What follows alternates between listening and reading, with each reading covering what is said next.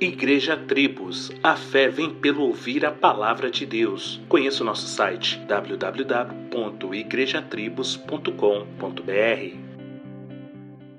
Olá, o diabo transportou Jesus a um monte muito alto e mostrou todos os reinos do mundo e a glória deles e disse-lhe: Tudo isso te darei se prostrado me adorares. E você, já olhou para o mundo com toda a sua glória e teve pensamentos que lhe fizeram discordar da justiça de Deus? Tipo, observando os não crentes e vendo que eles estão ricos, com saúde, com as melhores casas, carros e comidas, enquanto uns zombam da fé cristã? Quando estes sentimentos de injustiça nos rodeiam, é bem provável que a fé esteja correndo perigo, pois o salmista Asaf, no capítulo 73, enfrentou algo assim e deixa registrado que pouco faltou para que os pés dele se desviassem. Asaf ficou indignado, pois observou que a vida do ímpio era boa.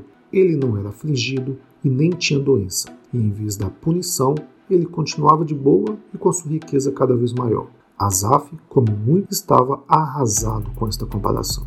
E a solução para ele foi simples: entrar no santuário de Deus em vez de abandonar a fé.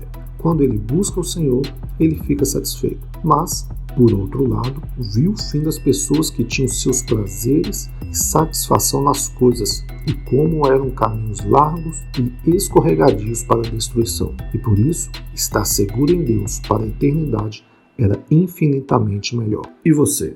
Está abalado com esta falsa injustiça? Sua fé está em crise?